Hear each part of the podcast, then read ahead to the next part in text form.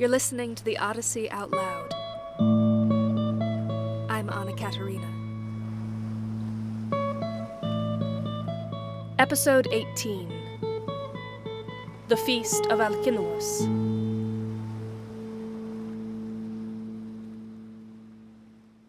When dawn appeared, rose fingered child of the morning, Alcinous got up from bed, impelled by sacred purpose, and Zeus born Odysseus, sacker of cities, got up, and with holy intent Alcinous led them to the agora of the Phaeacis, which they'd built beside the ships. They went and sat down together on the polished stones, and Pallas Athena went through town looking like the herald of warlike wise Alcinous, planning the return of great hearted Odysseus. Standing next to each man, she said, Come on, you leaders and commanders of the Phaeacis. Go to the assembly, so you can hear about the stranger who roamed over the sea and just came to the house of warlike wise Alcinous. He's built like an immortal. So saying, she caught their attention and sparked their interest. Quickly the seats in the assembly were filled with the gathered mortals. Many of them stared, seeing the warlike wise son of Laertes. Athena poured a supernatural kind of grace down on his head and shoulders and made him look taller and stronger so all the Phaeacis would love him. He'd be awe inspiring and admirable, and he'd complete the many contests the Phaeacis would test him with. Then, once the assembly was gathered together, Alcinous spoke and addressed them. Listen up, you leaders and commanders of the Phaeacis, so I can say what's in my heart. This stranger, I don't know who he is, came wandering to my house, either from men of the east or west. He asks for an escort and begs to secure it.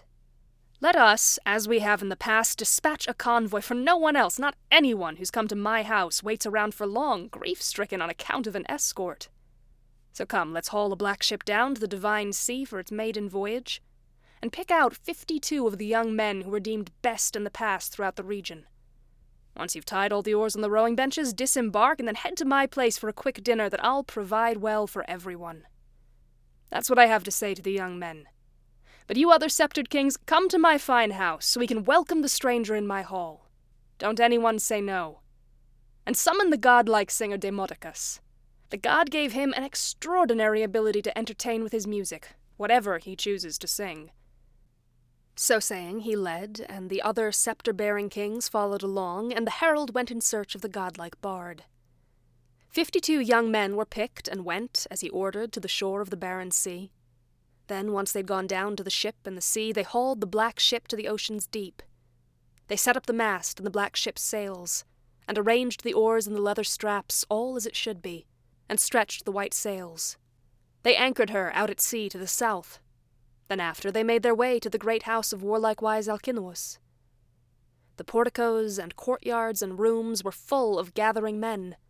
There were many, young and old.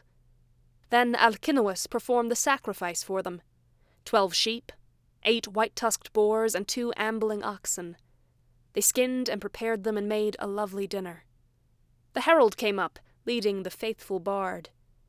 The muse especially loved him but she gave him both good and bad. She deprived him of his eyes, but she gave him sweet song.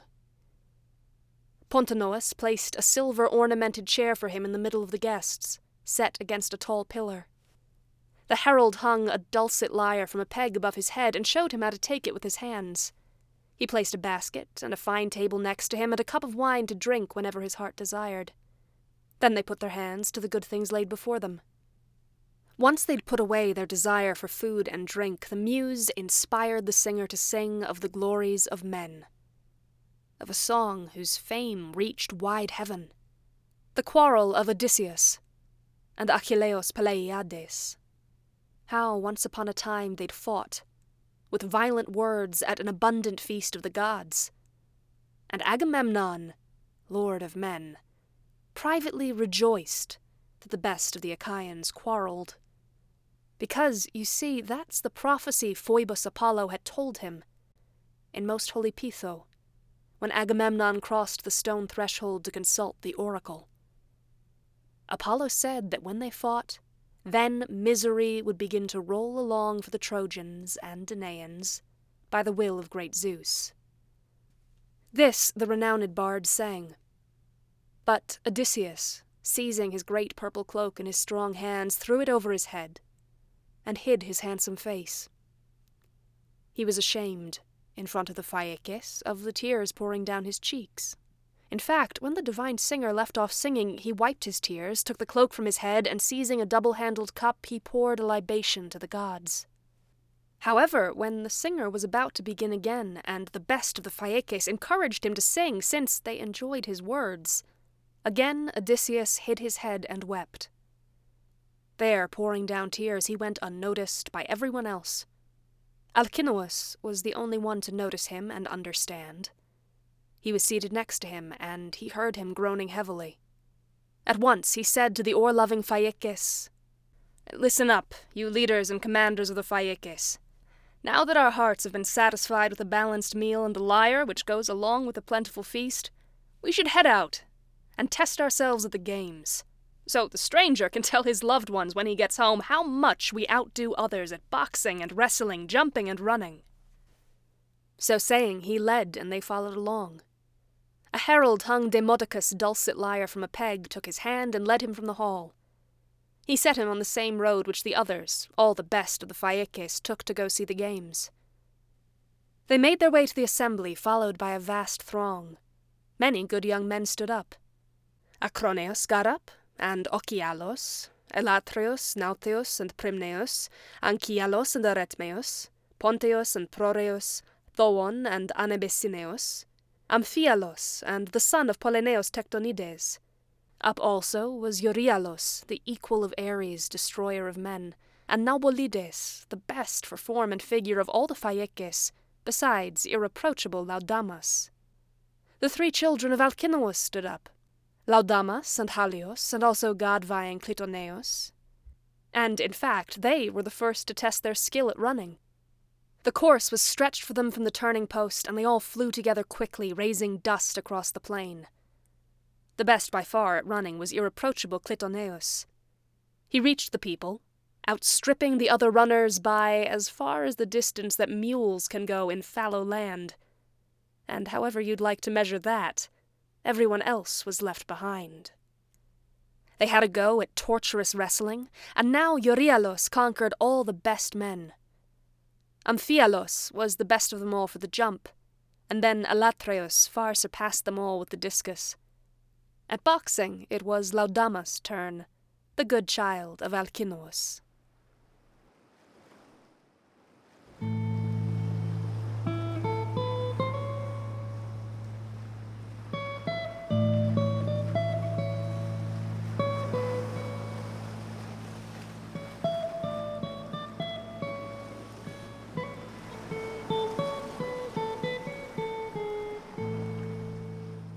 You've been listening to the Odyssey Out Loud. I'm Anna Katarina.